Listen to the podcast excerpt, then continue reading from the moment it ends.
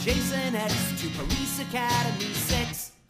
This is Sequel Cast, and they are unsurpassed at following a franchise until the bitter end.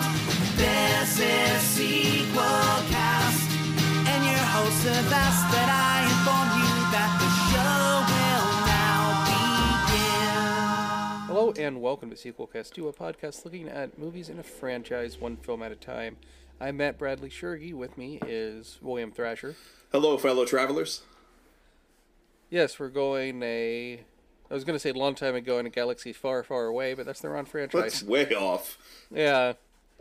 We're Come going. with us uh, now on a journey through time and space. uh, next time, Sam Beckett might not make it home alive. Um, Green Acres is the place for me. no, what we're talking about is uh, um a movie based on a TV series that features uh, Babylon 5's Mr. Spock. No, it's a Star Trek Beyond is what we're talking about. Every once in a while in Sequelcast 2, we do what we like to call a gap episode because uh, back in the original Sequelcast series, we covered some franchises that have had sequels since then. And in this case, uh, a long time ago, we did Star Trek all the way from the original motion picture all the way until uh, Into Darkness uh, back in 2013, and uh, they came out with a new one since then. So we're going to do one of these gap episodes to fill the gap. And I, I've had a lot of listeners ask, Matt, how can I get the old episodes of the sequel cast? And uh, I'm going to tell you to keep your pants on. We're working on uh, some sort of a, a solution for that, where they'll be available um, online for a uh, for a fair price. We're working on a platform to grow our content and shift our paradigm. Uh, some more professional way to put it. Thank you, Thrasher. So, Star Trek Beyond came out in uh, 2016. It's the third of the you know current series of Star Trek films, directed by Justin Lin, produced by J.J. Abrams, Roberto Orci, Lindsey Weber, and Justin Lin, written by Simon Pegg and Doug Young. Uh, based, of course, on the Star Trek TV show by Gene Roddenberry, starring John Cho, Simon Pegg, Chris Pine, Zachary Quinto, Zoe Saldana, Karl Urban, Anton Yelchin, and Idris Elba is the bad guy in this one. Michael Giacchino again does the music, cinematography. Stephen F. Windon. It is edited by Greg D'Auria, Dylan Highsmith, Kelly Matsumoto, and Steven Sprung. Um, this came out in uh, the United States on July 22nd, 2016. Off, uh, according to Box Office Mojo, off a budget of 185 million worldwide, it made 343 million, which um, is not great. That's more than the budget, but it's not you know like uh, Avengers money. You know, looking looking this over, we are we are recording this almost on the one year anniversary of this film's U.S. release. Wow, I guess you're right. Yeah, um, this movie feels like it came out two or more years ago for whatever Doesn't it? reason. Yeah. Well, it, it was delayed for a while. I think we'll we'll get into that after briefly describing the plot. Um, and it this movie worldwide uh, grossed over a hundred million less than Star Trek Into Darkness. That, that might explain why we don't already have a sequel announced. They announced a sequel, I think, while Star Trek. Uh, we- we'll get into that, but um, yeah, it's it's kind of odd. I mean, this movie even made a little bit less than the, uh, sort of Star Trek reboot in uh, 2009. So it, it it wasn't a flop by any means, but it just didn't make um, as much money as they wanted. But what movie really does? That's my forced way of moving into another topic. Um, before we talk about the plot of Star Trek Beyond, Thrasher, did you see this in the theater? How did you see this the first time around? No, I didn't. Uh, I I was kind of very torn when it came out because on the one hand, I, I am a tremendous Star Trek fan, but on the other hand, I felt I felt kind of let down um, with Star Trek Into Darkness, and so I was really on the fence about whether I was going to see this in theaters. I ended up not seeing it in theaters. I saw it when it was released to a, uh streaming service uh, very early in the year. And then I rewatched Oh, it again uh, for this podcast, and I live tweeted it, which was very, very fun. I did that uh, last week. So if anyone wants to timestamp when we recorded this, just look for my Star Trek Beyond live tweets. Um, Star Trek Beyond, my wife and I saw in the theater. We're big um, Star Trek fans. Although me saying that, I haven't seen as much of the TV series as I would have liked. It's taken us years to almost on and off get through Next Generation. Uh, I confess to not seeing all the episodes of um, the original series or the other series, but so uh, I would say Next Generation is what I've seen the most of the TV shows. But yeah, Star Trek Beyond um, we saw in the theater. I felt sort of mixed about it. It was strange seeing it too because uh, by the time it had came out, um, unfortunately, actor uh, Anton Yelchin, who played Chekov in these movies, uh, had died. Uh, so and that was very very Sudden. close to the passing. Uh, well, yeah. Well, first that it, he was so you know he he was so young and vibrant, but then it came so close to the passing of Leonard Nimoy, and both both of their passings hang over this film. That's that, that's right, and it's something you can't. Um, I believe it gets they get some sort of a. or Yelchin gets a dedication, but yeah, it's so it, it gave the whole movie kind of a weird feel going into it, and I rewatched it to prep for the show. Um, and yeah, I thought uh, the marketing for this movie wasn't great. Even that, I mean, let's talk about that title, Star Trek Beyond. Beyond assume- what? Right. It. I mean, it's like Batman Forever. It's a nonsensical. you title. could you could give that title to any Star Trek movie. I I I, I wish this series had gone back to titles that had a bit more weight, like the original series, like The Wrath of Khan and The Voyage Home. Those are memorable titles that mean something. Beyond just feels like they needed a word, a, a cool marketing buzzword to put at the, at the end of the title. Although, come to think of it, the previous Star Trek film, Into Darkness. I mean, what does Into Darkness mean? Well, that was another- supposed to be a whole sentence. Like start, you like we're Star Trekking into a darkness. It wasn't like Star Trek colon into darkness. What do you think? This? What if they would have called it Star Trekking? That would be worse. That would be that would make Yeah. it seem like a parody. or a movie I- about celebrities hiking. So that could be a reality show hosted by William Shatner. That's right. Still kicking it. He he uh, he is. He's a very um, hardworking man. Um, so the the really quick the the overall plot of this film is we're three years into the mission of the USS Enterprise, and uh, after sort of a quick you know James Bond style opening mission, which we'll get into more detail later. Uh, the USS Enterprise. It looks like they're going for shore leave. At, Well, shore uh, leave and a retrofit, Yes, a resupply mission. resupply, you know, get the ship all tuned up. And they're going to, to Yorktown, which is a, a brand new, sparkly, utopian sort of space station society thing with a lot of concentric um, circles in there. It, it looks very white, very clinical. Um, you know, look looks pretty. Everyone's nice and happy. Blah blah blah. And then they they find an escape pod drifting nearby. That's right. And Star Trek being Star Trek, they go to uh, to investigate, and uh, they have a new occupant on the ship, Kalara.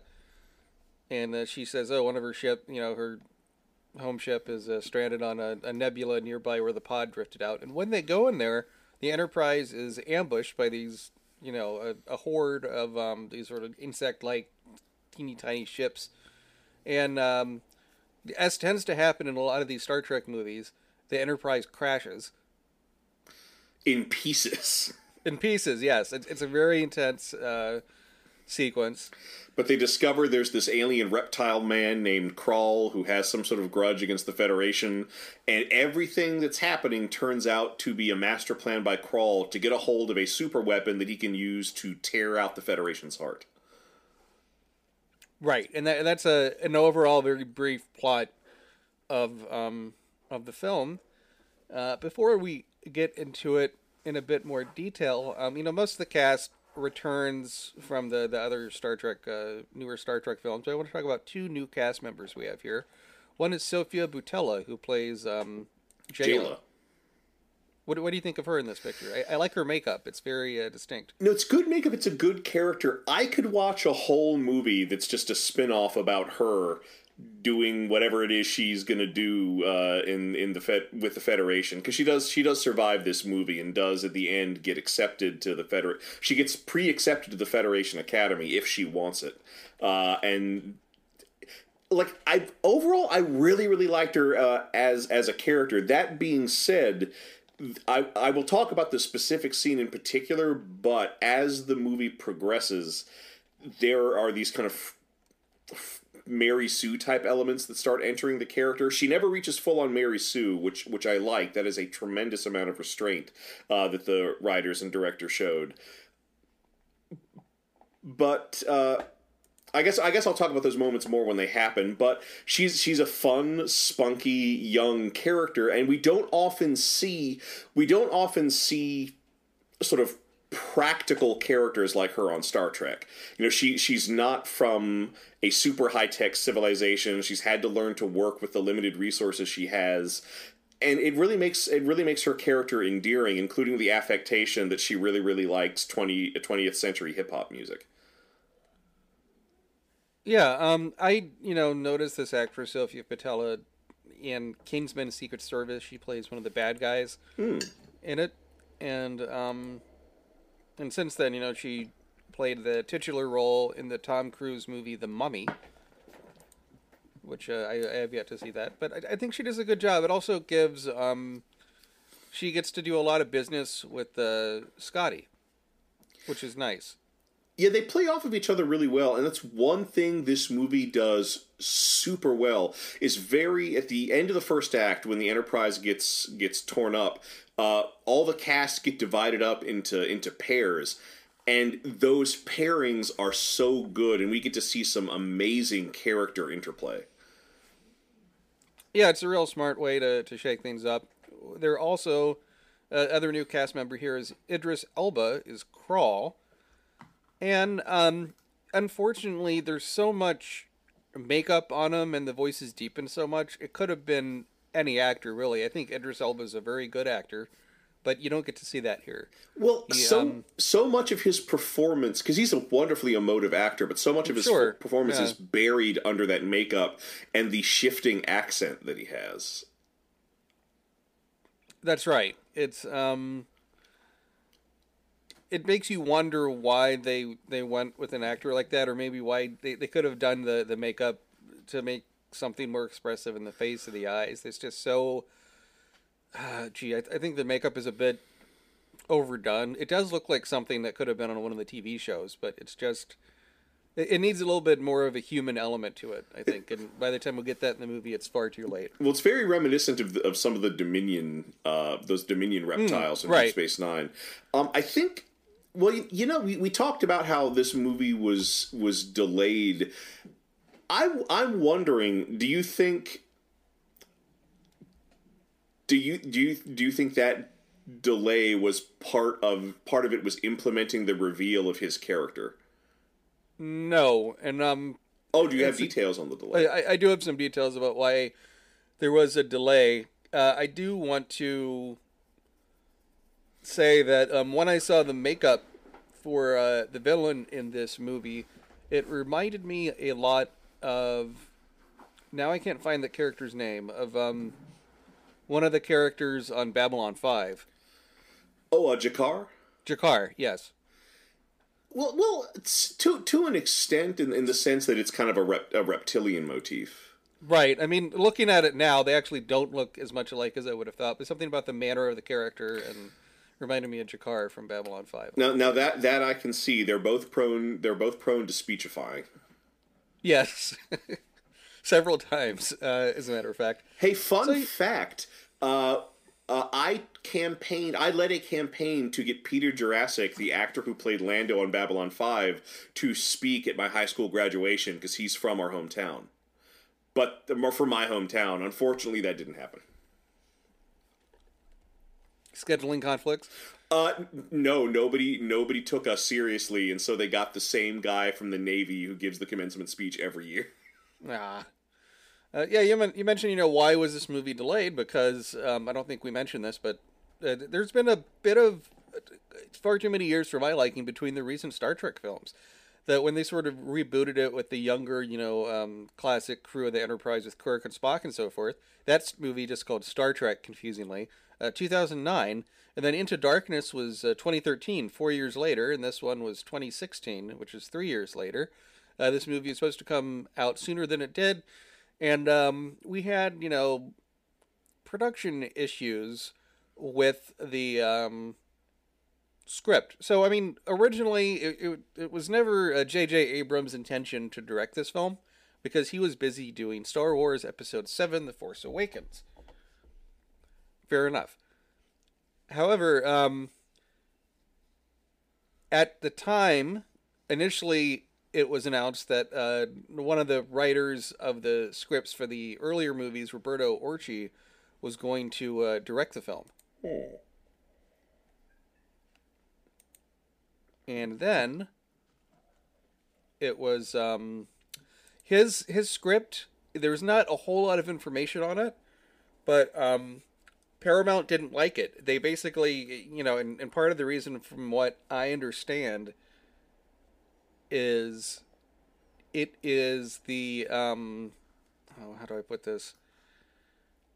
They wanted Star Trek to have more of an international appeal to make more money uh, for this movie, and his script, uh, from what I could fig- find out from my research, uh, was considered like too nerdy.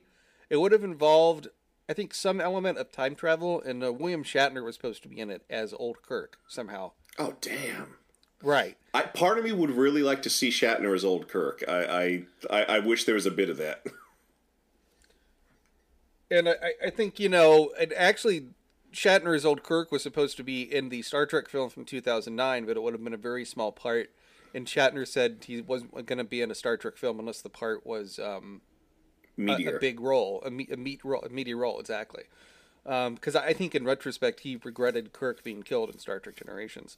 And of course, with, with time travel and alternate universes and whatever, you could think of some excuse for old Kirk. Um, but so Orci, they decided to not go with his script, and when that was the case, he decided I don't want to direct it. So then they hired on uh, Simon Pegg and Doug Young to redo the screenplay. And um, yeah, th- this quote from Simon Pegg on the old script is they were worried it might have been too Star Trekky, and they were told to make a movie that was more inclusive and uh, make a movie that was more um, actiony to try and get people to go to it that wouldn't normally go to a Star Trek film. Now I can understand them wanting to make it more actiony, and that is certainly what we've got. But I can't think of a franchise more diverse than Star Trek. Although the Marvel movie franchises are getting there. What do you mean by diverse? You mean in Well, just like in terms of, of the, the variety the variety of, of, of people cast. I'm, I'm assuming that's what they meant, but I guess I could be wrong. I don't necessarily know how they're meaning diversity if, as far as like Hollywood executive speak goes. Sure, uh, that's a good point. Um, I think also you think about what happens in the different Star Trek films.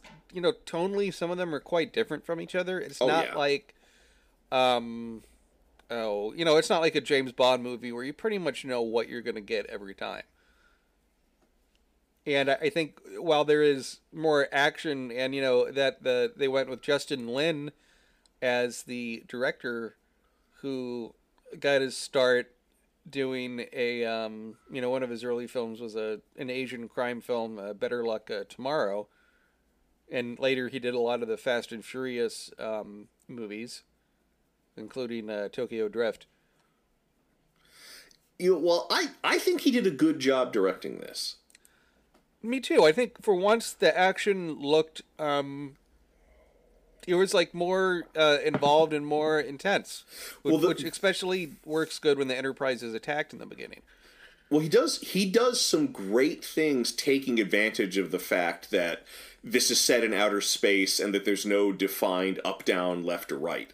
Uh, so there's some really neat camera angles when they were in outer space. I love that beauty shot of the ship traveling at, at full warp, where, where you see space rippling around the ship. It's a really neat sort of starbow effect. Um, the you know the, the the scene where the where the the swarm ships attack the Enterprise. It's wonderfully wonderfully kinetic. You feel every impact. So he, he definitely definitely you, he he made the action in this film something special. Right. I think, you know, compared to a, a Star Trek film that didn't really have good action, I, I think of Star Trek Nemesis, of a sequence where the crew is um, on dune buggies Oh yeah, while they're being shot at, where it just feels kind of cheap, not especially Star Trekky, and, and a lot of, you know, clumsy close ups of the actors bouncing around. But yeah, here the action is uh, is really polished. The effects are, are quite quite good. Um, so let's move on to actually, you know, talk about the film.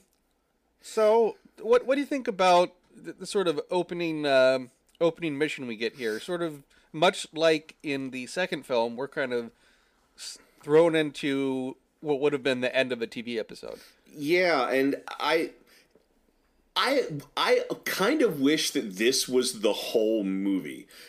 Uh, Huh, in- okay. inst- like like there's you know stakes are established. We get some interesting aliens. They're in. They're having a conflict with another group of aliens, and you know Kirk is is doing his damnedest to help bring peace between them.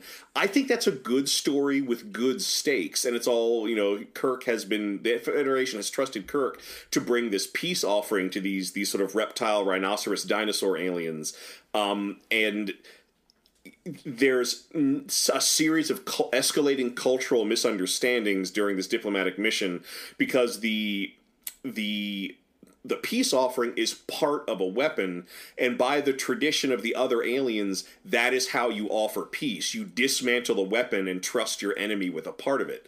Uh, but these dinosaur guys don't get that. They just will see the worst in everything, uh, and eventually get so frustrated that they just all attack Kirk. And that's when we get something that I don't like: the joke that these what you think are giant imposing aliens are in fact only about a foot tall.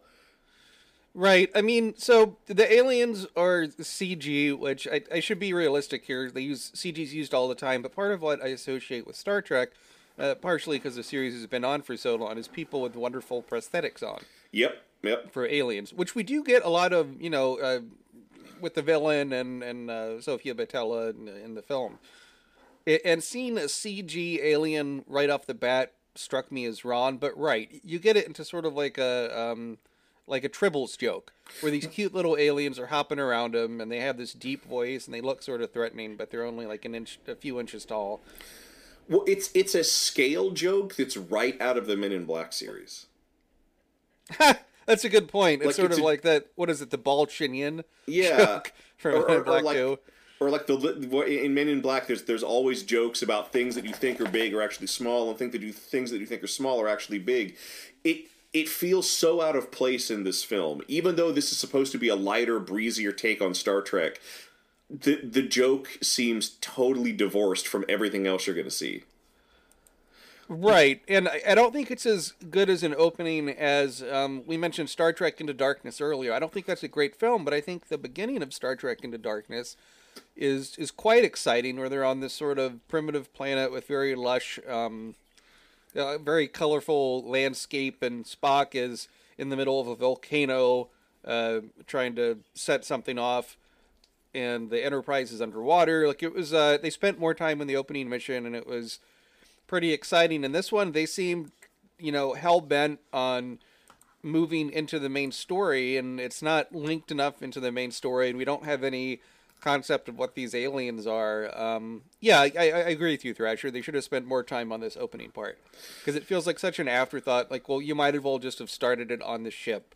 Well, the other Kirk and, the other uh, thing, like it seems like it's sort of Yeah. forced in to open with some action, but the especially since the real intro of the story is very very quiet and brooding with Kirk's voiceover. But the other thing that that really kills me about it is that so all I can think of throughout the rest of the movie is, well, what happened? Did these two species go to war with each other again? Did the mission fail? Is Kirk in trouble? yeah, But it's completely forgotten. It is of absolutely no consequence, except that it introduces the MacGuffin.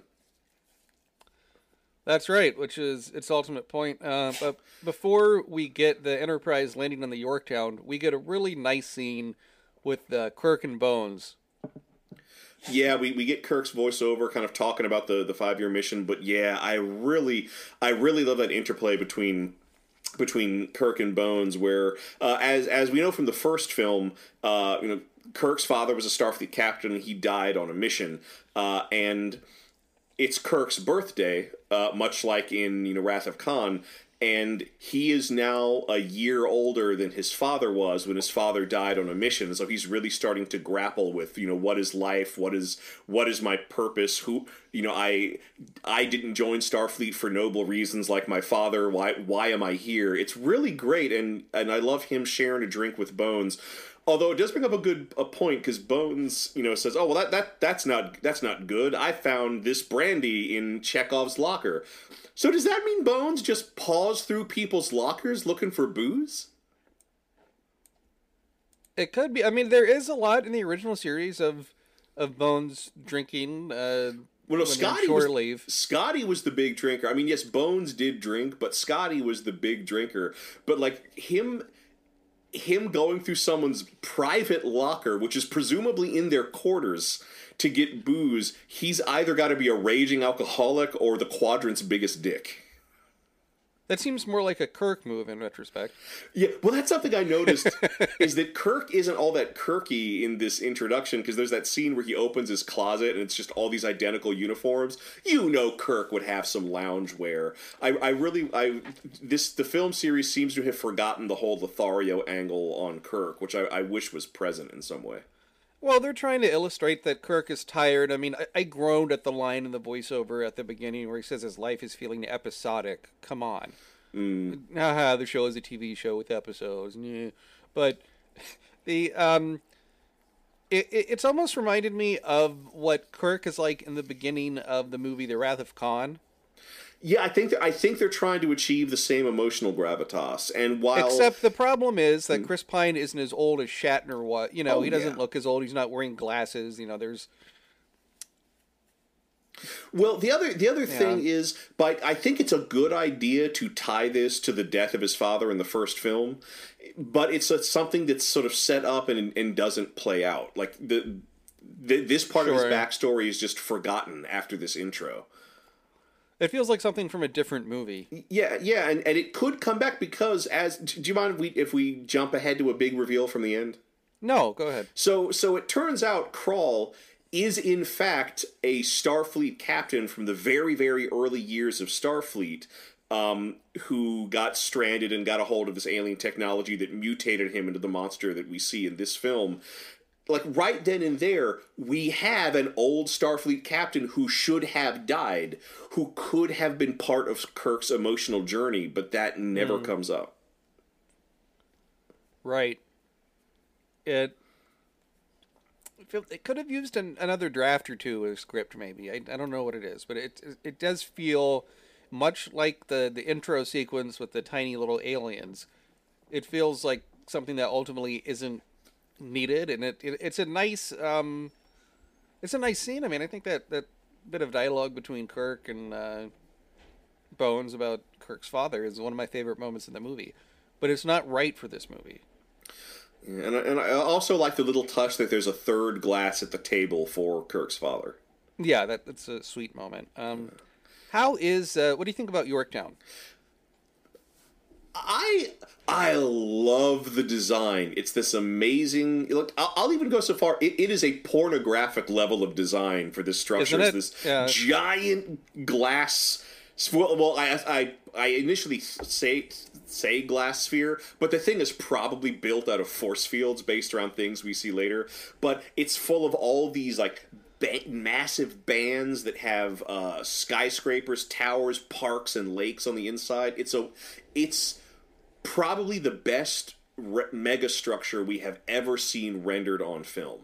Uh, I think it's widely impractical and improbable, and they try to justify it, you know, by you know, Bones raises the question: Why build this massive space station in the middle of nowhere when you could just build a colony on a planet? And you mm. know, Bones has or Spock has that line about how well we can't show favoritism to any favorite planet by putting putting our deep space exploration outpost there. But you don't have to put it on a planet that's already a member. Find an M class planet that's near the frontier and just put it there. But it's so gorgeous. It is it is great. It's it it's all the best aspects of the Citadel from Mass Effect. And it and as Yeah, crazy as the design is, it nevertheless always feels real to me. And I, I do enjoy how we have the um, I guess like you said, all the detail. We see sort of like the there's a subway system that goes through it, but it's sort of looped loops like a roller coaster. There's sh- shuttlecraft and personal cars. There's site to site transporter booths. Right. It feels um, lived in, which you don't always get on these uh, sort of Star Trek planets. I, I, I keep on thinking of uh, in Star Trek the motion picture the very first one, where you go to um, Starfleet Academy is on San Francisco, and it's not especially well populated. It's just like one set, but this feels like a real lived-in, uh, lived-in world. And um, and there's children. There's children, Children, and old yes. people, which you don't normally see unless the story is specifically about children or old people. Right. I mean, on, on Next Generation in particular, you would sometimes see children and old people walk around the, the ship, but not typically. You're right. That was just not. You And- know, lest we forget, it's a whole big uh, hundreds of people on the Enterprise. Yeah, and, and we do get and we do get some nice character moments there, uh, including like we we learn that uh, we learn that Mr. Sulu has a family. He has a husband and a daughter living on the Yorktown. Although I, Yeah. al- although that was that was a decision that George Takei, the original uh, the original actor who portrayed Sulu, was critical of. Do you do you have any thoughts on that? Um, I mean, that's George Takei's right to be critical of something if he wants to. It's his opinion. I, I disagree with him. I mean, I think you're, you're trying to make the, the larger point that Star Trek is inclusive. And in the, um, I was going to say current, I don't know. I mean, I Timeline? look at, yeah, in the current timeline or in the current, I'm thinking more like political climate in real life. Um, you just want to prove that the enterprise is inclusive to to everybody and everything. I mean, there is a I was reading there is a scene filmed of Sulu kissing his husband that they cut out of the movie. That was a real quick thing that would have been a nice moment to include. It's it's not it's like a half a second thing in the movie. Like if you weren't paying attention, you might even miss it. It's not like it's a, a big part of the plot and um it's an alternate timeline. I mean, if Sulu is gay, like so what? It could have been could have been anyone. Well, I, I think I think that's part of the problem though, because the original the original series establishes that that Sulu is is heterosexual, uh, and, and and don't get me wrong though, I I, I think you know it, it is high time Star Trek has had an openly gay character, Right, Uh, yeah. and you know that. I, I think the closest they ever came to that is they hint at it in Deep Space Nine with the character of Dax, but even then, that's le- that's more about gender because Dax Dax is a character that has lived as both a man and a woman in various points uh, be- because of the nature of the symbiote. But because we're dealing with an alternate timeline, because of what's established with time travel in the first movie, it does create this problem where it makes Sulu being gay seem like a personal choice Sulu has made, and that something in this alternate timeline made him decide, you know what, I'm attracted to guys now, and that's not how it works. So you would rather it, it would have been cleaner, in other words, for it to just be a different character. I think so. Yeah, they they they sh- they should have taken a character that that never really had any romantic plots or subplots in the original series, and and and yeah, use that character. This might have been a bit much, but I would have almost like to have seen uh, when Captain Sulu uh, reaches over and embraces his husband to say something like, "Oh my." That would have been way too on the nose. Yeah. Espe- that like oh my is something that George Takei says and says very well. Sure. But it's not something Sulu would say. But I, I just can't think of George Takei and then within that Captain Sulu without thinking of "Oh my" and how that's been a, a popular thing George Takei said on the Howard Stern show several times. Well, well, that was that was based. If I remember correctly, that was based on Billy West's impression. And, and like, Oh, that makes sense. when- Okay, When, yeah. Would comment on this, look, you you always, whenever you impersonate me, you always say "Oh my," but I never said "Oh my." But of course, now that's his catchphrase is just "Oh my" Yeah, when in he a did very the arch way. Yeah, when uh, he did some of the oh, there, he was on a Super Bowl commercial uh, for something, and he said, "Oh my." Um, there's a very good bit on the Howard Stern show where Billy West calls in and pretends he's uh, George Takei's son. Oh wow! He's like, "No, no, son, don't do that." Oh yes, father. It, it was just a, a pretty funny moment. Um, Th- that sounds like a sitcom we would have created in college about Takei and his son being roommates and giving each other life advice. that's right. Now you see here, yeah, no, I, We, I- we and we would have called it Apartment TK. I, that's that sounds good to me. Um, It's too early for me to do improv as of this recording. Oh, no problem. So, I, am I'm high yeah. on coffee right now and lack of sleep from last night. But this is when this is when uh, you know Kirk is offered a potential posting as the like chief was it chief administrator or commanding officer of Yorktown. Uh, yeah, it's more of like an executive administrative role. and he's considering it because you know part of him does seem it seems to imply part of him wants to settle down and start a family, but part of him also still wants to be uh, on in the captain's chair of a ship. But this is when this uh, alien escape pod drifts near the Yorktown. Uh, and the occupant is rescued. There's some nice bit with the, bits with the universal translator, and we get the real inciting incident of this film. I hate to say this, but I would have rather them cut the uh, opening mission out of the film, and instead we should have had more time of the crew on shore leave. You don't really get a sense that they are enjoying themselves that much. Well, you, you know what? It should have started with them on shore leave on the Yorktown, and we can Yeah, establish yeah. character. We could really make us care about them and care about the people of the Yorktown. And then that all gets interrupted when this escape pod comes in and there's an emergency and the Enterprise is scrambled to intervene. It would get us into the story much faster. Uh, and I still think it could have done all the same emotional lifting for Kirk. And it might also have given us time to explore the relationship between Spock and Uhura, because the giving Spock and Uhura a romantic relationship, I think, is the the best decision that was made for this new Star Trek series. I really enjoy their relationship, but what ticks me off so much about this movie is that we don't get to see their relationship evolve. I mean, fr- frankly, this this movie should have ended with with Uhura proposing to Spock and Spock saying yes. Huh, I, I don't know if I'd want to see them take it that far, but you know, part of what uh, one of the few things I enjoyed of Star Trek Into Darkness is sort of the, the flirting and the sparring between Uhura and Spock. And But it's sort so of- it's they- so brief. It, it is brief, and they slam the book on that pretty early on in this film. And while they give an uh, an explanation, uh, you're right. I would have liked to have seen more more back and forth. It's a it's an interesting wrinkle. People can argue it was in the original series. I don't really agree with that. I mean, you have like a few episodes where there's some. Um, especially there's there's an early episode in season one I can't recall the name where Uhura is sinning and stuff and Spock's there at the table playing you know there's some sort of closeness between them there but it, it's a nice wrinkle that when you take it away it just sort of closes the door on a, a way this um, this alternate timeline of the crew is a bit different and we could have used a bit more of that Yeah, it's it, and and that and that really is a shame, especially when it, it raises the complication because there's there's a story beat later on where they need to find out where Uhura is, and Spock just happens to mention that he gave Uhura a keepsake, which is this rare Vulcan mineral that releases a low level of harmless radiation that it that's, has a unique signature, and that's how they track her. And and Bones points out, oh, so you gave your girl you gave your girlfriend a homing beacon. that's that's creepy.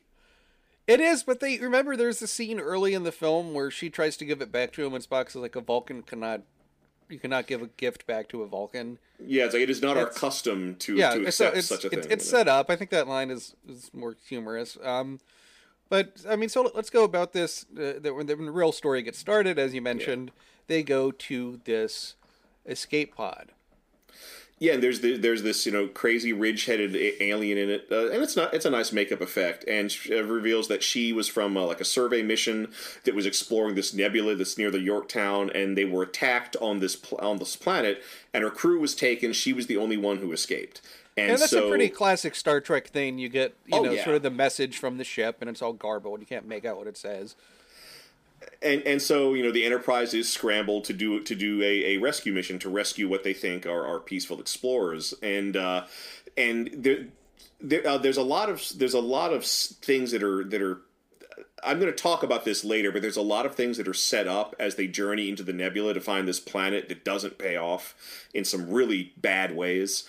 But Kirk has this has his does his captain he does his announcement to the crew, which contains the phrase our mission is simple and straightforward. Never, never trust a captain who says a mission is simple and straightforward. it's never simple and straightforward, and which is crazy because like that's one of the things I love early on is when when they're uh, when you know Kirk is talking to Scotty, and Scotty talks about all the things that could go wrong on the mission, including, I mean, we we could be captured by a giant green space hand, which is something that happened in the original series, which I love. Yeah, That like um, that, I like that these characters are aware of all the crazy shit that happens in Star Trek. Right, it's a big, uh, big world out there in space. You get to, um, but I mean, when we get the the ambush of the Enterprise, for my money, that's my favorite action sequence in the picture. Oh, it's intense. It's yeah, 'cause intense. they- It's exciting. I mean, the effects. I was really to uh, able to admire it more in my second viewing. But it. I mean, everything from like the sound design to the effects to the. Um, this is where I think Justin Lin's background and doing the you know the, some of the Fast and Furious pictures really pays off because it feels like a, a real damned action sequence. It's exciting. Oh, You're not sure what's going to happen. The character gets uh, someone gets kidnapped. It, it's there's so much stuff going on. You feel just as lost as the crew. Well, and, and it's tragic because, like, uh, because w- when the the Enterprise gets its systems crippled and Kirk orders the evacuation, they make a point of showing that the these because they're attacked by this swarm of, of blade shaped fighter craft. Yeah. Um, all the escape pods get captured by the fighter craft and brought down to the planet, and that's sinister that they're being taken alive. It really makes you fear for the crew. Although that being said, I was sort of both angry and sad seeing the Enterprise get dismembered in this scene. The I mean, they- they Enterprise really is a do a character. number on the Enterprise. They do, and it, it's more so. You, you think back to the movie Star Trek Generations and how they make such a big deal of the ship crashing, but that that's almost like a rough landing compared to. I mean, this is. Well, it, it it- is almost. It's almost like the scene in RoboCop, right, where they pick RoboCop apart piece by piece. Well, it's the same. It's the same thing for for uh, for Star Trek Three: The Search for Spock, where they destroy Yes. the Enterprise. In that one, the the death of the Enterprise is given a tremendous amount of weight, and we've seen the Enterprise sustain some real heavy damage. In, in the previous two Star Trek movies, but this series has absolutely no respect for the Enterprise. I, I think also because it happened so early in the film, and in those uh, previous examples, Star Trek Three and Star Star Trek Generations, it happened so late in the picture that they don't have time to mourn. They have to, you know, they're all stranded, uh, separated on the planet. They have to figure out where they're going. Well, I mean, the Enterprise is more than a ship; it is also its crew, and I do like that they keep that. You know, they're still a crew, and they still have a mission, even when their ship is is shredded. Right. So as um, as they land on the planet, we get sort of uh, you know, some of the planet is kind of rocky. A lot of it's like in the woods. We get you mentioned you like how people are split up into different teams. I especially like Spock and Bones being together. Oh, their interplay is phenomenal. because uh, they, they didn't give Bones, uh, played in this film by Karl Urban, that much to do in Star Trek Into Darkness, but here they give him a lot of good one-liners. And He, uh, he play he plays off of. Spock really well, and I also you know like I also like that we get to see him being a doctor. Yes, Eh, You know, spouting off medical jargon, doing things to save people's lives. I love that. I love that bit. I love that bit because like after because Spock and Bones they they end up on a planet because they end up boarding one of the alien fighter craft and they crash it and and Spock's been impaled on this you know spike of alien metal and I just love that bit where where you know Bones is talking about trying to remove it to avoid hemorrhaging. He's like, oh by the way Spock, what's your favorite color? Well, I have no idea why, and then he just rips the metal out. it, it's much easier to do when you're taken by surprise. It's, it's a great bite the bullet moment. Although there's a weird throwaway line where, where Bones is like, Now, if I'm not mistaken, you Vulcans keep your hearts where humans keep your livers. That is correct, Doctor. Which I, I, I would not let a doctor who says, Now, if I remember correctly, I am not going to let that doctor do a procedure on me. yeah. It's, Although it also um, raises a point: Where do Vulcans keep their livers? Do they keep their livers where they keep where we would keep our heart, or is their liver in their neck or someplace? uh, it's a fair question. Can uh, does alcohol affect Vulcans the same way? What about half humans, half Vulcans? Yeah, that's also a good thing. He's Right? half human, Yeah. half Vulcan. So where would Sure. that put his various organs? Perhaps you know McCoy isn't as sure about the anatomy as he thinks he is. Uh, yeah, it's it, it's a strange moment, but but humorous. I mean that that business is good. We um unfortunately uh, Chekov doesn't get a whole lot to do. He's with Kirk. well, he he sort of he plays support for Kirk, but he doesn't get much of his own to do. He he is he he's Kirk's sidekick. Uh, A- And that's one thing in all three of these, you know, more recent Star Trek films. The character of Chekov is given so little to do, and it- it's you know, it's not like Chekov got a whole lot to do in the original series and the old Star Trek movies, but at least in Star Trek Voyage Home, he got his big scene with the nuclear vessels. It, it, it's very true. Like he, he gets more to do in this movie than the previous two, but it is still it is still second banana stuff, which which which is a shame, you know, cons- considering the passing of, of the actor Anton Yelchin. Right. I think it made me a bit more attuned to what Chekov was doing in this picture, um, especially seeing it in the theater.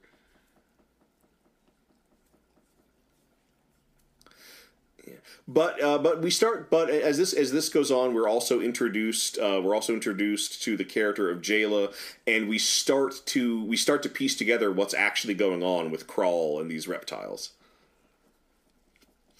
Now, what did you think of Jaylah's introduction? Her introduction is is neat. I mean, I like that she's established as uh, as being a good fighter. I, I love her face makeup. I think that's it's very um, it reads very well. You can look at a distance and tell exactly what you can look at the profile. You know, as they say with character design, and tell exactly who it is. Well, And- it's it's a completely original design that we've never really seen on a Star Trek before in any of its incarnations, and yet it looks she looks like an alien that would appear in Star Trek. And I like that it's not overdone. It's not too busy. I think that was my favorite thing about it. It was instead of having like a zillion prosthetics, it was just um, uh, a very good paint job on the face and with, with you know contrasting uh, the white and the black colors and yeah, very angular, very, very good design. Um, and just her business with Scotty. I mean, I I, I think of how Simon Pegg, who plays Scotty in these pictures, um, also is one of the writers. I like to think like he wrote himself a girlfriend for the movie. is what it comes off of because he definitely, um, whether he intended to or not, beefs up his part a bit. Oh no, it does. It does give Scott uh, Scotty a lot to do, but I, I don't see it as, as him writing himself a girlfriend because there's nothing romantic or sexual between them at all. You don't think so? No, I don't. Oh, I, I sort of got a bit of a hint of that, but they don't. Um, yeah, I don't know. I, I guess it's up to interpretation. It's not something they linger on, but that they, uh, especially all the business later with the she listens to the loud music and stuff. I, I think that that stuff's very funny. Well, I like. well yeah, done. she's she's listening to was it like uh, Bone Thugs and Harmony uh, Uh-huh. fight the power, and it just Yeah. I like the beats and the shouting. yeah. That's good, but yeah. So so yeah, she she you know saves she saves Scotty from some alien scavengers who are also crashed on the planet, uh, and then you know she recognizes his uniform and takes him to her house. And it turns out she's living in a crashed Federation starship that's like a hundred years old, uh, and that she's jury rigged all these different traps and alarms based on technology she scavenged from the wreck. Uh, and you know that cool thing where like no one's ever found the ship because she set up holographic projectors that make it uh, that make it invisible, and she wants she wants Scott to help her power up the ship and make it fly. You know, um, and it's it's it's great. I like that she I like that she's got a, she's introduced. She she gets to kick a little ass and she has a she has a goal, but also knows that she doesn't have the expertise to accomplish that goal. She needs she needs an ally. That being said, as this movie plays out, she is shown to be so adept with jury rigging technology that I refuse to believe she couldn't have made the ship space worthy on her own. Yeah, I mean, on the one hand, it, it is nice that you have a, a female character that's an engineer. That's pretty unusual uh, in movies in general, let alone Star, let alone uh, Star Trek. And but you're right, she figures out a lot um, as the picture goes on. But I, I do want to touch on the uh, the the ship she's on on the Franklin. Which I, I- I- like to think is named after Aretha Franklin.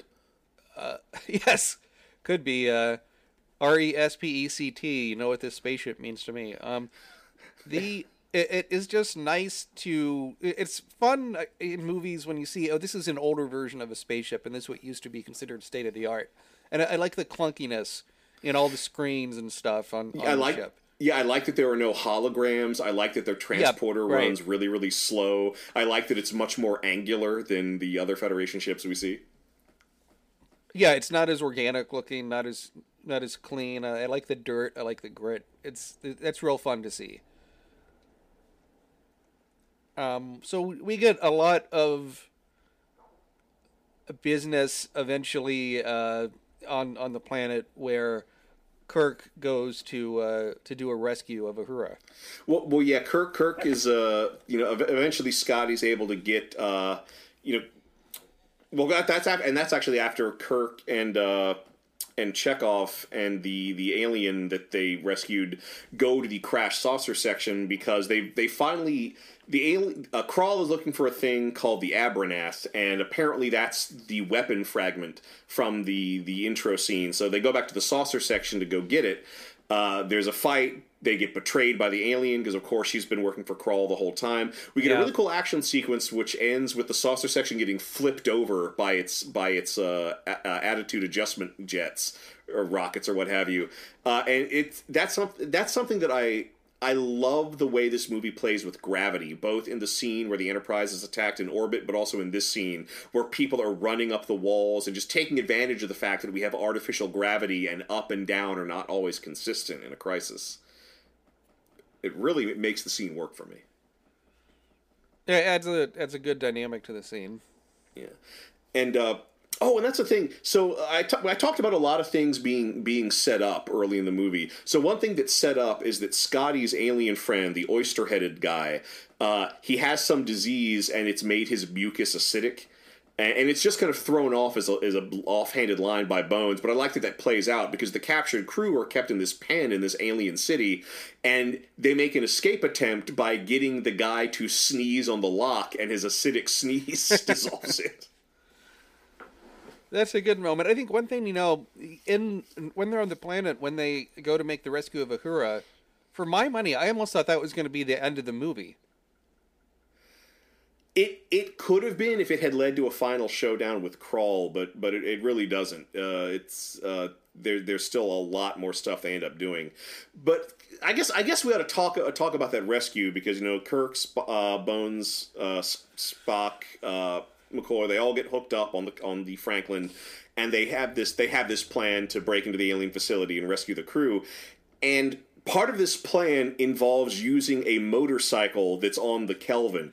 So Yeah. who on a deep space exploration mission packs a functioning mid 20th century gas powered motorcycle? Remember in the uh, 2009 Star Trek picture, it has. Oh, never mind. Is that a police car? It's not a motorcycle that Kirk. Well, it's, it's a hover cycle that chases Kirk in, in his stepfather's uh, classic car. But Kirk is driving the car, not the cycle. Yeah, Clark he stole okay. from his fa- from his stepfather's garage. This wasn't something that was part of somebody's luggage for a deep space exploration mission. Never mind. I was going to make the argument that he rode a motorcycle as a kid, but um, although I think they do have him riding a motorcycle when he shows up to the uh, Federation to enroll. Oh, oh no, no, I'm fine with him knowing how to to pot, uh, operate a motorcycle. That's not what I have issue with. I have issue with the fact that this hundred year old starship has a gas powered motorcycle on its manifest. It, it's awfully um, convenient, and the scene of, of Kirk on a motorcycle is a bit goofy, but they do a good job of making that action scene and uh, relatively quickly. Well, it's fun and it lets some stuff play off, such as Jaylah's holographic projectors to make copies of Kirk, and Yep. that that gas that turns into like solid into a solid that they use that as part of the rescue operation. It's it's all it's it's really well done. It's just I I can't help that motorcycle needs some exploration. It's not like the hair dryer that Marty McFly has in Back to the Future.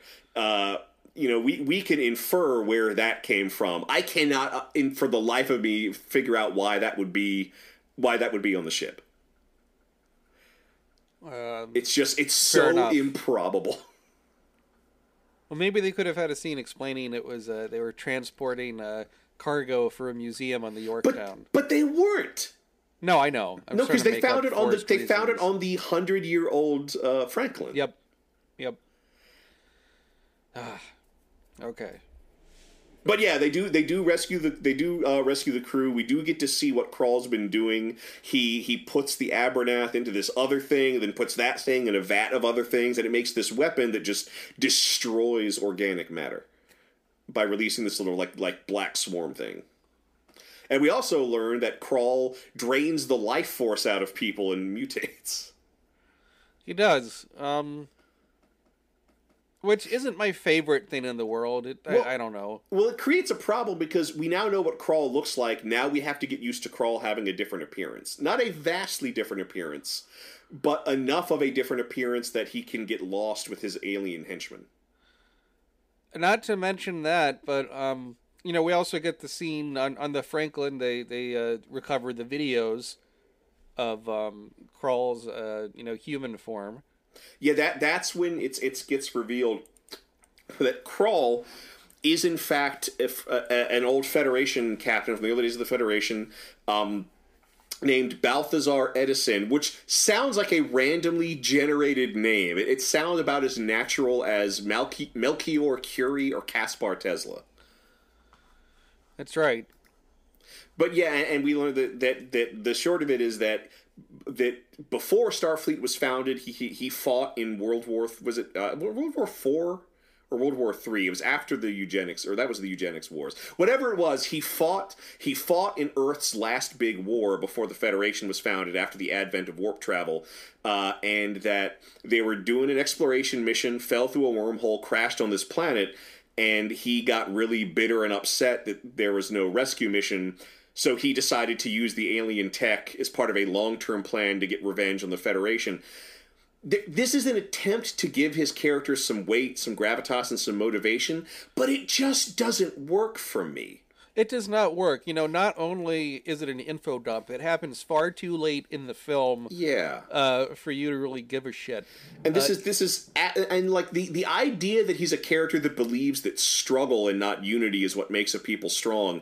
That's that's a grim moral philosophy that this movie could have a great moral argument about, uh, because which is one of the things that Star Trek does best. But once we get in, once we learn that he used to be human before the alien tech mutated him, it just makes him seem petty and vindictive. It's not the Federation's fault they got trapped on this planet. It was just random fate. And it's also not the Federation's fault they didn't go back to Earth. He controls a whole goddamn fleet of, of, of those fractal ships. He could have gone back to Earth at any goddamn time.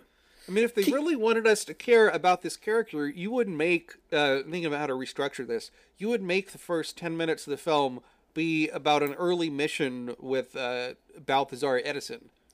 Yeah, like have have a character like in Starfleet Academy learning about this mission or or, or something. Or, no, even just like open up with the mission happening, you know, like That that could do it too. however long it was ago, and then end with the the transformation start to happen, or him going like, "Oh no," or I don't know something, so that when he's when this reveal is made, it actually has some punch to it. Instead, we're given such a big dump of information; it's exhausting. It I found it a, a bit muddled and difficult to keep track of why this stuff is happening. It doesn't really pay off that much. It just seems like, oh no, wait, we got to give this villain some sort of a motivation. Well, and it would have been better had he been given no motivation. Yeah, yeah, make make him explicable, make him this strange thing from the edge of space that no one could anticipate. But yeah, it doesn't work on so many levels because because the surviving crew of the Enterprise with fewer resources makes the Franklin spaceworthy. So why couldn't this guy with his motorcycles in storage and his full crew complement, why couldn't they make it spaceworthy having access to a super advanced alien technology?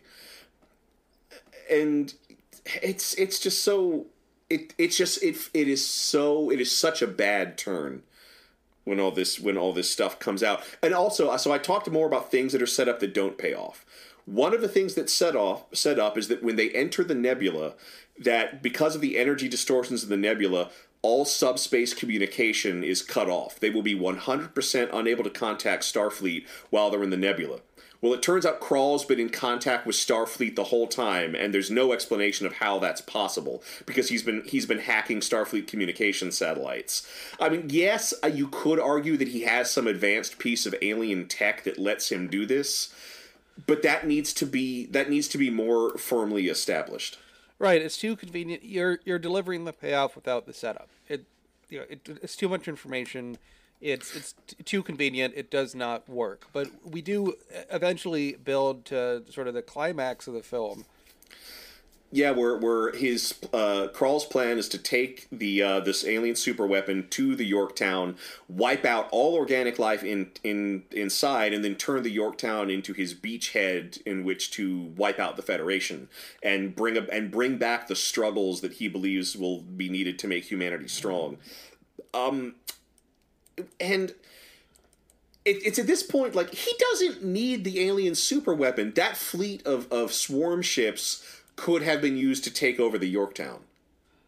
It, it's a bit tired. I mean, you know, it's like with every sequel trying to have something more dangerous than what happened before. It's the end is always going to be like, oh, they're going to get rid of Earth. Oh, they're going to get rid of this planet.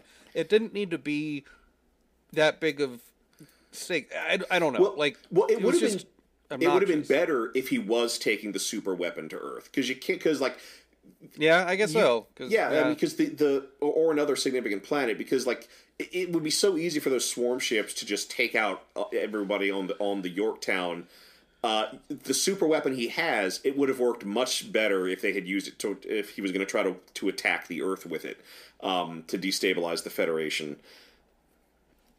But yeah, and then then of course you know the Enterprise gets gets the uh, the Franklin space worthy and this is another thing that really bothers me. The film uses the term terminal velocity and escape velocity uh, interchangeably. And that to get the starship into the air, which they do rightly point out is not designed to operate in an atmosphere, they have to push it off the side of a mountain and get it to drop into into enough speed that it can then use that momentum to fly upward. I sort of Like- enjoyed that twistic logic. It was a neat. It's spin. thrilling, but it's silly. Yeah. Uh, speaking of silly, how did you feel about the use of sabotage? I as far as like the way it's integrated into the story, I think is ridiculously ham-fisted, and yet it is tremendously fun. I love the Beastie Boys, and I get so pumped up once that music starts playing. Um, but And they but it used that in the 2009 Star Trek film. Oh, oh yes, yes, and but it's almost, but it, it is almost too convenient because they, you know, the the fr- the swarm ships they're like coordinated. There's like a there's like a signal that's helping them coordinate. So they figure they can throw off the coordination by jamming it with something, and then they decide to use the Beastie Boys to jam it, which is which is okay. But not only does it j- jam their their communications, it just makes the ships explode. I guess it's because they're like flying too close to each other and they're ramming into each other. But it's you know what it is? It's like using the power of rock and roll to change things, like like that Patton Oswalt bit. You know, the righteous guitar riff is enough to destroy this alien armada. Oh, but this is this is the scene that almost broke Jaylah for me because Scotty is trying to hook up the mechanism that's going to broadcast the music, and he can't do it. The best engineer in Starfleet can't do it, and then Jaylah says, "Let me do it." Plugs one thing into another thing, and it works. It's a bit like in, in, on the in the Star Wars uh, Episode Seven: Force Awakens. I know we haven't talked about that film on Sequel Cast two yet, but listeners, it'll be coming eventually when the ninth one comes out. Um, you know where um, oh, I can't think of her name. What's her name? Uh, Uh, Rey. Rey. Yeah, thank you. Rey is in the cockpit of the Millennium Falcon, and she just happens to figure out how it all works. Well, it's it's the thing that the, you know that I, I I can no longer believe that Jaylah couldn't get the Kelvin airborne again. Right. and and it's just like like I, I think that scene would have worked much better if it was her working directly with Scott to make this possible rather than her making S- Scott look like a chump. and and this whole you know final battle we get eventually between um, Kirk and Krall on the um, Yorktown. I mean, yes, we get amazing visuals uh, as we just talked about of these tiny um, ships turning into fire, and you get the rings of fire around the Enterprise. Great visuals there. Or I mean, not the Enterprise, whatever. The- the Um, Franklin. The Franklin. That's the You other know, thing that bothered me. The ship that we get to see do all the cool stuff isn't the Enterprise. That's right. But um, you know, as it lands into the uh, you know, as as it crash lands onto Yorktown, that's a neat sequence. But I mean, the the final mano mano mano battle between Kirk and Krall, uh, I think goes on for too long. And I just didn't care. I don't think Krall is a very good villain. It's a shame because Idris Elba is a good actor, but uh, as we discussed at length, I don't think the character is set up appropriately. And we, we don't we don't feel enough for him. And it's it's very difficult to get villains good in a Star Trek film, let alone uh any kind of a movie in general. It's a tough thing to get right. Well, even then, a Star Trek movie doesn't have to have like look at the Voyage Home. Star Trek doesn't have to have right. an antagonist. You can do a Star Trek movie that's completely character driven and crisis driven. I, I guess you could say Star Trek: The Motion Picture didn't really have a. Yeah, there wasn't like a fight at the end. That You know, there's a moment of Um, understanding and reconciliation, which I wish, I, I almost wish Mm, this movie had. I, I wish, I wish that that you know Kirk could have helped Krall rediscover his humanity, and I wish that was the way they resolved the conflict. But instead, Well, and, and we do get in that final, yeah, and we do get in the final battle. Krall's face keeps on mutating back and forth, you know, to look more human. And at, at one point, I thought Krawl was going to sacrifice himself. Yeah, I I would have liked to have seen him sacrifice himself for his ideal to kind of like live and die by his his code of conflict. But instead, no, he just gets blasted out into space after getting fe- infected by his own weapon, which is as close to an ironic ending as this film gets, and just you know gets disintegrated in space. Um. Oh, we do. Although before this, we do get another one of the series' signature things: a starship bursting out of a body of water and and that Yes. whole like Yeah. anti gravity fight sequence in the atmosphere cube at the very core of uh, Yorktown, it just makes me feel that this whole facility was designed by Galen Erso. That seems like a huge design flaw for this facility. One one 10 by 10 cube that all the atmosphere is routed through. It, it gets a bit busy. You know, they have to have something else for the other characters to do, and, and otherwise, it just would be Kirk. But the zero gravity stuff's cool. Uh huh. Um, and you know, in the end, Kirk decides to still be a captain. He, you know, passes on the idea, but I love that we get a um. Oh, what they see a picture of the old uh, Enterprise crew? Oh yeah, I want to I want to talk about this. So, Yeah, sure. Go so ahead. when they get to the Yorktown, uh, Spock's big character moment, which should have been his relationship moment with Uhura, is instead Spock getting getting notice from the Vulcan High Council that his predecessor, the original Leonard Nimoy Spock, has passed away, and certain of Spock's effects have been left to to young Spock, and it's and it's and it's a it's a very like it's a very well done scene. Like it is it is it, even even if Leonard Nimoy hadn't passed, I think that scene would still be very sad and very emotional. But then it turns into a one-two punch because we have to be rem- we are reminded of, of of Leonard Nimoy's passing again when when when young Spock opens up those personal effects and finds a picture of the original Enterprise crew from the old moving era, movie era which like I, this movie needs either one scene or the other. It does not need both. And i almost wish it was just the first scene because this series needs to stand on its own. And every time it has such a hardline connection to classic to, to classic star trek it seems to suffer.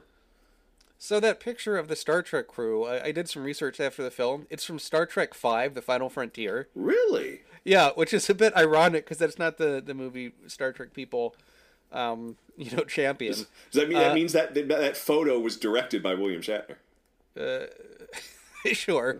Uh, also, I I liked I, I did like the the picture of the crew, and I, I think you're right. They could have been one or the other. I would have just been fine with the picture of the crew, and it made me um tear up a bit. Not just because Leonard Nimoy was dead and uh, Anton Yelchin was dead, but you look and you're like, oh my god, there's not that you know as the years pass and people get older, there's not much of the original Star Trek crew with us anymore, uh, of the actors.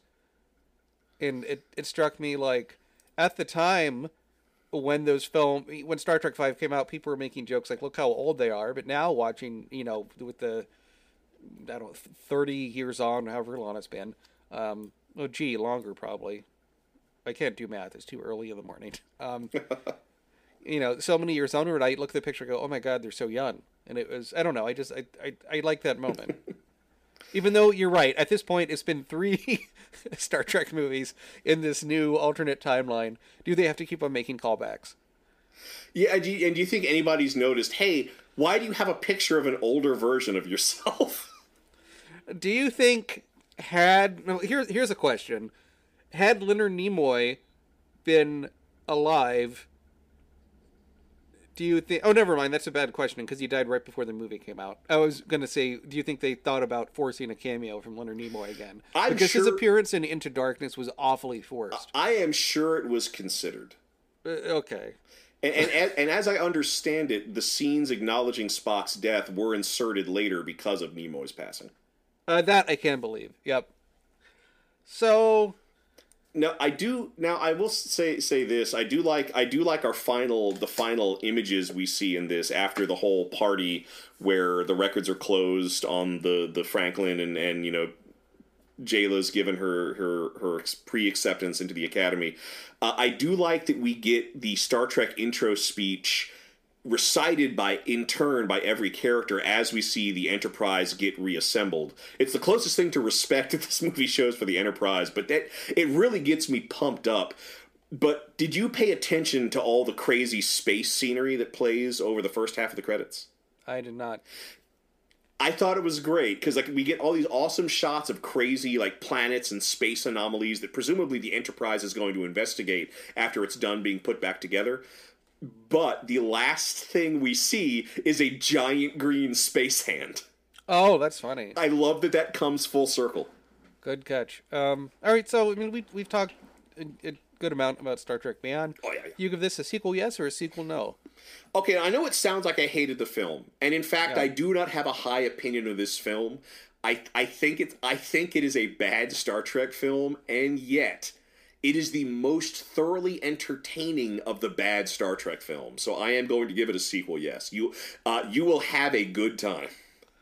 I'll give it a sequel, yes. I think it's a lot better than Star Trek Into Darkness. I think going lighter in the tone was the right move, but it has a um, she a, a bad villain. On the other hand, you know the scene with the Enterprise being picked apart by those little fractal ships uh, is perhaps my favorite action moment in the whole Star Trek uh, film series. Um, This is not, for my money, this is not as good as the 2009 Star Trek film, but it's it's closer to it on the scale of quality than Star Trek Into Darkness. I would say um, I would say sequel, yes. And in fact, you can jump into this film without watching Star Trek Into Darkness and not miss anything. Um, so before you pitch a sequel, I want to touch on really quick the um, you had some questions about what are their plans for another Star Trek movie. Yes, yes, I was I was not aware that there was one moving forward. Uh, yeah. So as of I'm looking up this article from Slash Film uh, from April 2017, so pretty recent. Zachary Quinto did uh, an interview on the Today Show to talk about uh, uh, some other movie called Aardvark, and when he t- talked about Star Trek, he says um, he's hopeful to do another one. There's no guarantee. Um, the the concept for the I, there's a script they've been working on for Star Trek 4 and I'm just saying Star Trek 4 cuz it's the new series.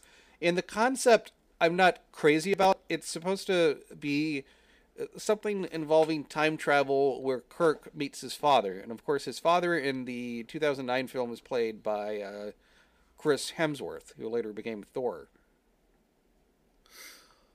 Oh, that's right. Huh. Well, I mean, I guess it's an like it's it's inevitable. I, the four, the fourth Star Trek movie, I guess you have to do time travel. Time travel shows up a disproportionate amount of the time in I, Star I, Trek I films. disagree. I think you know there there's been so much holding on to what Star Trek was in these three films. Um, I would just want them to let them go and do something new. And I, I would at this point I would rather see the next Star Trek film be a whole different crew, have it not be linked to any of the past crews, and just do its own thing. That that would be cool. Although I would still I still like these actors and their portrayals of the character enough that I wouldn't mind seeing them do their own thing. I, I feel I, I feel like if if they're gonna do, if they're gonna do that. Oh, actually, you know what? I'm going to save it for pitch a sequel because you've just given me a new idea.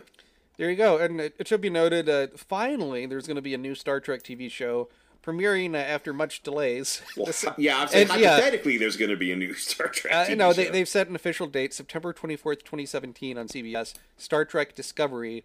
It'll be uh, only 15 episodes, kind of a short season. Oh, th- that's obnoxious. They're doing It'll it into two a- separate. They're splitting it up into two like mini seasons. and yeah, and after the premiere, you'll have to have a streaming service you've never heard of to watch the episodes. Um, which we already have because my wife watches some of those crime shows on CBS. Huh. God. Anyway, yay! Everyone has their own streaming service. Ugh. Okay, let's do pitch a sequel. Thrasher. All right, so here's here's my I'm throwing out my original pitch a sequel concept. So here's my pitch a sequel concept. Um, at this point, I don't think we're going to get a Star, Star Trek series that stands on its own. So instead, my pitch of sequel is let's go back and let's take a classic series episode that never reached that was unable to reach the heights it should have hit, and we make it bigger and we make it better using this cast. So what I am pitching as my sequel is a remake a better, bigger remake of City on the Edge of Forever, but done with this version of the Enterprise crew. Does that and, mean more of the crew would go into the past? Yes, that's okay. that's one of right. the first big changes. Uh, we are going to split the crew in half, uh, and uh, and half of them, half the crew are going to go back in time. Half of them are going to be stranded in the alternate timeline. I guess I better, I guess I better explain. Um, this is going to be based on the the classic series episode "City on the Edge of Forever," where while examining, while sur- while surveying a planet that used to be home to an extinct civilization, the Enterprise crew finds a time machine and Bones, who has accidentally in- injected himself with the psychotropic drug, falls into the time machine and does something in the past that prevents the Federation from being founded. So they have no ship and no way to get off the planet. So Kirk and Spock travel back in time to intercept Bones and try to put right history so that their their present will still exist.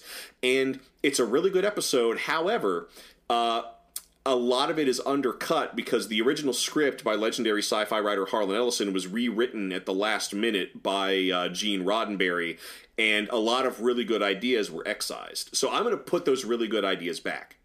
So in this one, it's not Bones making a stupid mistake and traveling back in time that does it.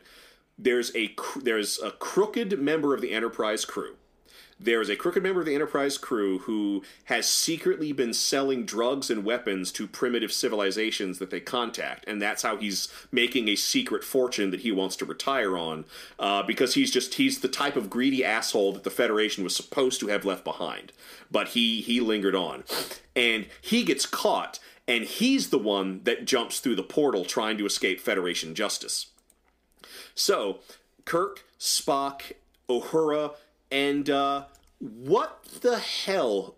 Uh, what the hell, Scotty? I want to see Scotty play off of them. They travel back in time to put history right, and they travel back in time to the Great Depression, uh, where it turns out the halfway house where they're living and this is where the grim morality comes in. The halfway house where they're living is run by this pacifist woman who, it turns out, is supposed to die before the outbreak of World War II. Because if she doesn't die by the outbreak of World War II, she becomes enough of a political figure that she de- that she delays the United States entry into the war. The atomic bomb is never developed, and the Axis powers win and the Federation never goes on to get power. So, in order for the good future of the Federation to happen, she must be sacrificed. And that's the morality that they wrestle with while also doing fish out of water stuff, where you have post scarcity people living in one of the most scarce times to be alive, the Great Depression. Meanwhile, in the present, because the timeline's been altered, there's no Federation but warp travel was still discovered. So instead of Starfleet,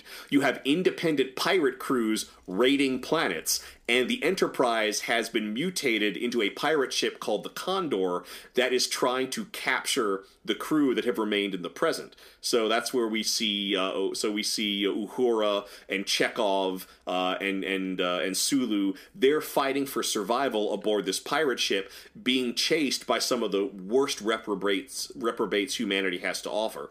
And we get some good parallel action where the final scene, where the final scenes where they face off against the captain of the pirate ship, uh, and the final scenes of Kirk, who's fallen in love with this pacifist woman, is unable to save her from a freak death.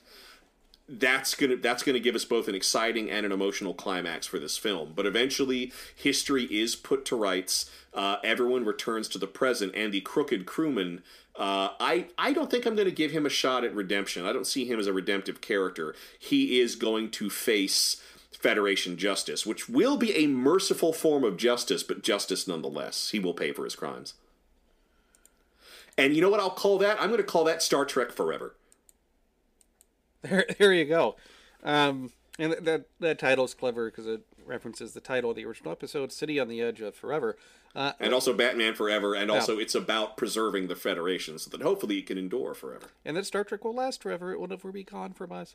Um, I, you know, my pitch a sequel it would take the concept of, and I'll stand by it. I don't think they should make another Star Trek movie with this revisiting of the original crew. I'd rather them do something different. So because Star Trek has all these different timelines, I think what the hell? Why don't we go back to the uh, the the normal time, the prime timeline, I guess they call it, to after Star Trek. Um, Nemesis, God, that took a while. They have so many different Star Trek films, don't they? Well, that was a forgettable one, Uh, yeah, unfortunately. yeah, absolutely. Um, and it would be dusting off the old screenplay idea by John Logan, who wrote Star Trek Nemesis, and it was the idea for a planned movie.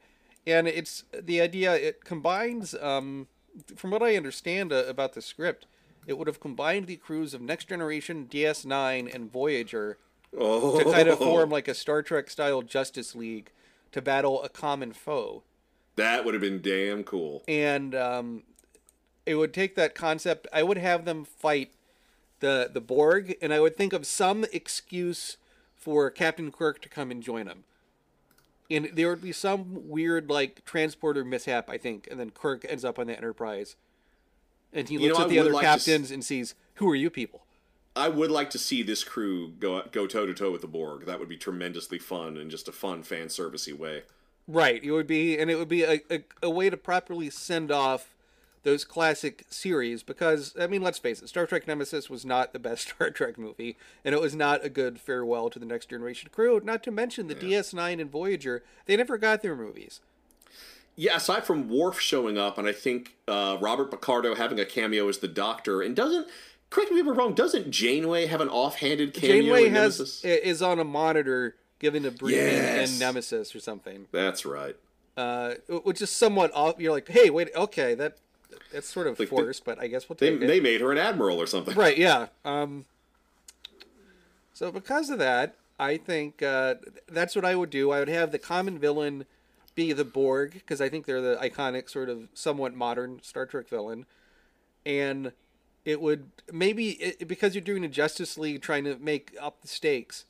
It would be like somehow like the Klingons, the Romulans, and the Borg team up to fight all the Enterprise people, and Well, the, think- the end would just be complete um, like the, the biggest you know spaceship battle uh, imaginable, like captain on Well, you- captain on captain. Well, you, well, you know what you do. Turns out the Borg have that the Borg have infiltrated the Romulan Empire and the Klingon Empire. They have nanoprobes in the brains of the leaders of those two respective organizations, Right, And are, and are tricking Yeah. them into going to war with the Federation to soften the Federation up, so the Borg can come in and take over all three.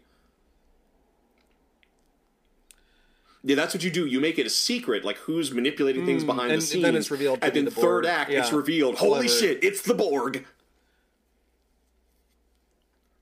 And what the hell? Q could be there too. yeah, Maybe sure. that's how spot. maybe that's how this Enterprise crew ends up in the future. Q is like, oh well, the Continuum can't let this happen. What if that's the So final tr- reveal? Q is behind it all. Q is behind the time shift. Yes. You know that would be fun. I would like to see a Star Trek movie where the time travel is completely inexplicable, And that would, And and that, that way you could get away by saying like, "Oh, this minute. is such a forced premise," blah blah blah. And it's like Q just wanted to see what would happen. He's just like moving action figures around on the board. No, it should be. More, it should have more weight than that. Maybe. Q Q can be a dick, but he's not that much of a dick. I don't Remember, know. He doesn't experiment You really, on you don't think he Q isn't tests that much us. of a dick that he sent the, the, crew to basically be killed and to say like, He- "Hey, these Borg will kick your ass." There's a lot of stuff. Well, he was trying to teach them a lesson. Yes, but that's still. I don't dickish. agree That with the way he did it, uh, but, you know, anyway, that was his I- yeah, so that would be my concept, and it would be called. Um, I would call it Star Trek Ultimatum, just because that sounds like a a dorky enough I like subtitle. Um, so yeah, those are some fun ideas, and um, you know, next week on Sequel Cast Two, we'll start our look at a a brief series of movies. We're going to be looking at Fantasia and Fantasia 2000. Oh yeah, back to animation. That's right. Um, but uh, let's move on to what you're watching. Uh, I've watched uh, two things I want to talk about really quickly. I know this episode's running a little bit long.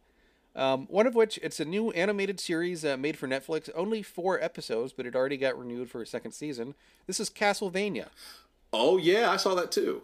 Um, I only got to see the first episode. I didn't watch the whole thing. It's written by Warren Ellis. Is that right? And you can tell it's a Warren Ellis script. Yep. But um, you know, originally he wrote the script for a direct-to-video feature for Castlevania that never got made. But then they ended up using his script and expanded upon it uh, for the Netflix show. Hmm.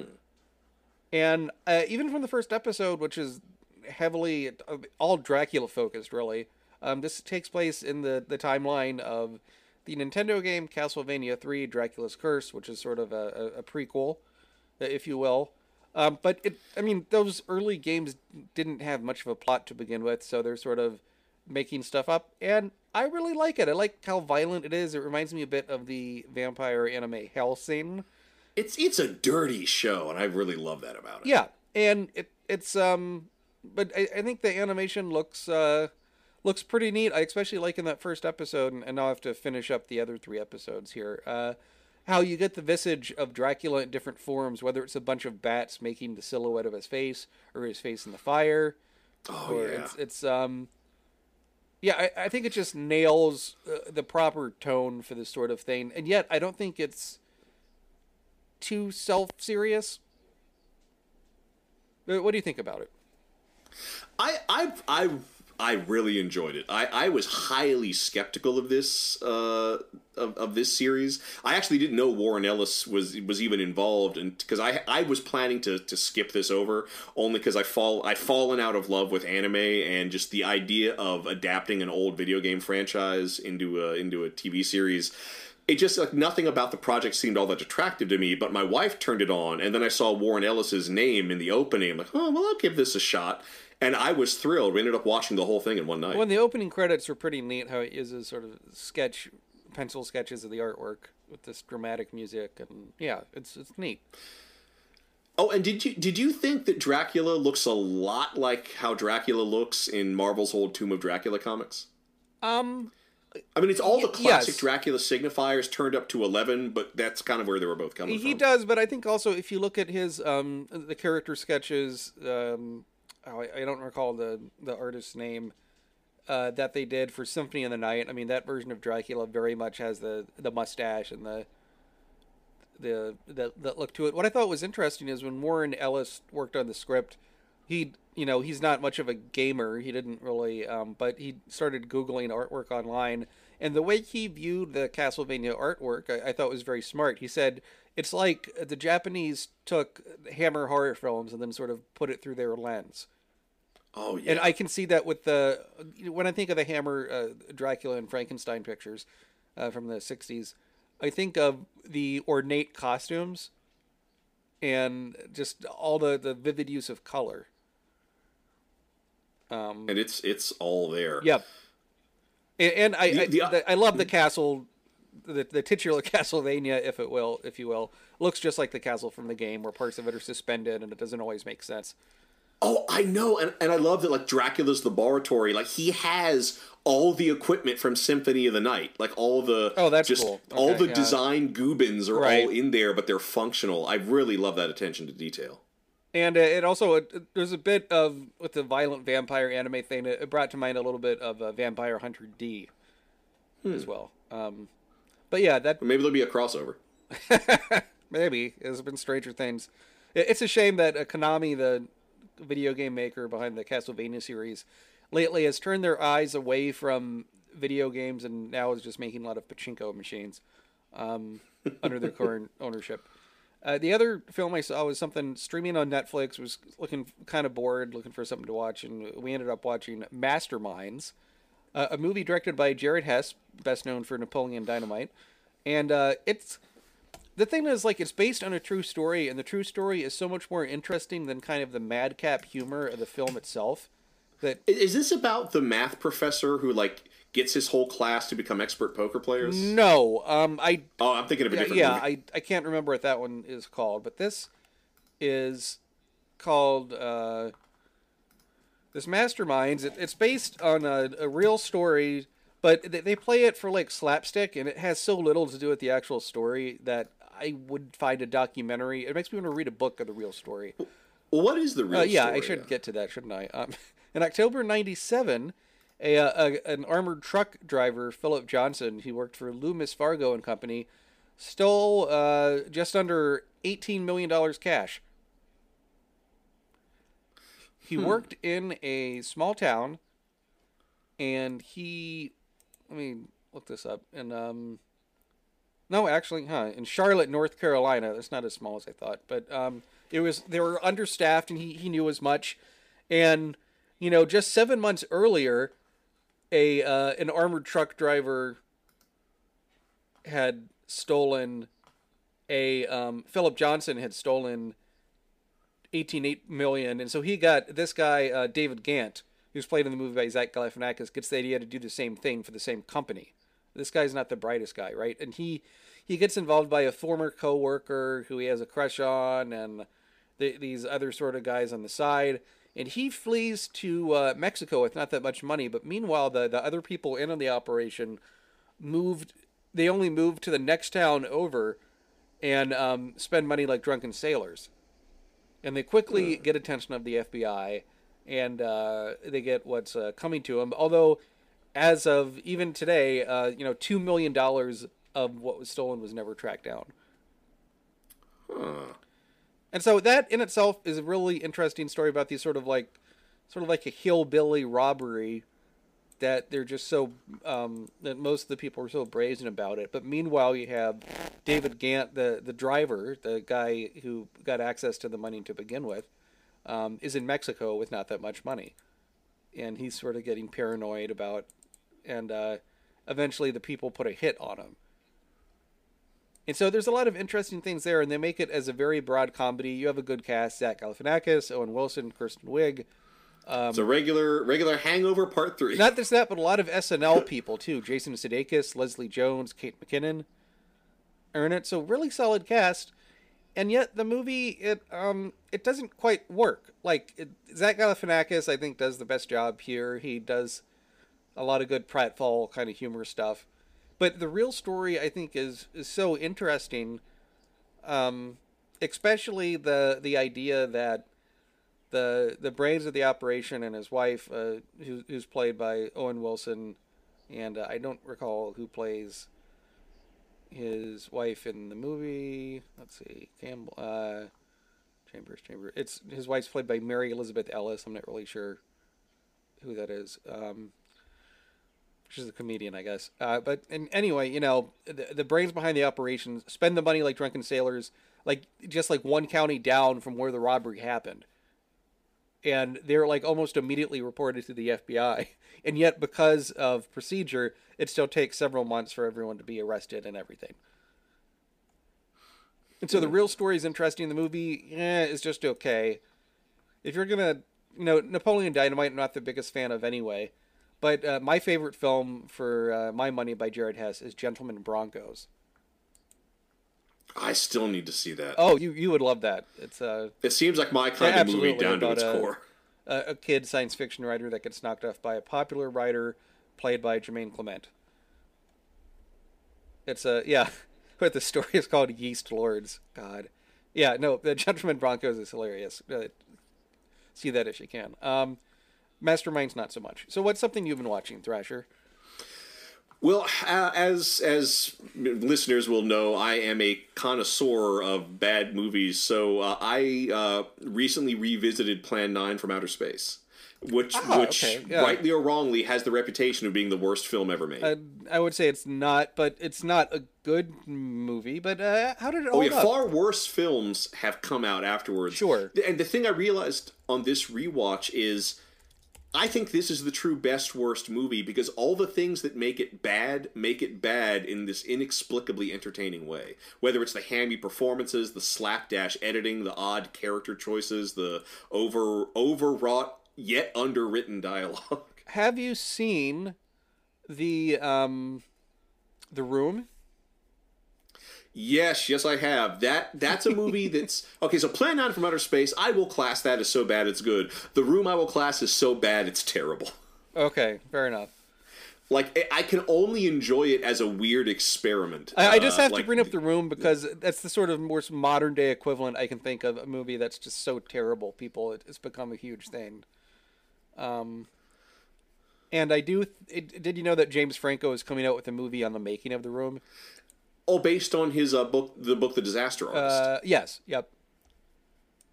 So I think that will be quite something. I hope that's as good as Ed Wood was. Um, anyhow, what am I saying?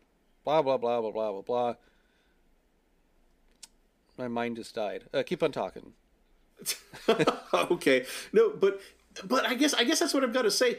It's a fun, it's a very fun bad movie, and it's it's it's just delightful to sort of pick it apart and see all the seams.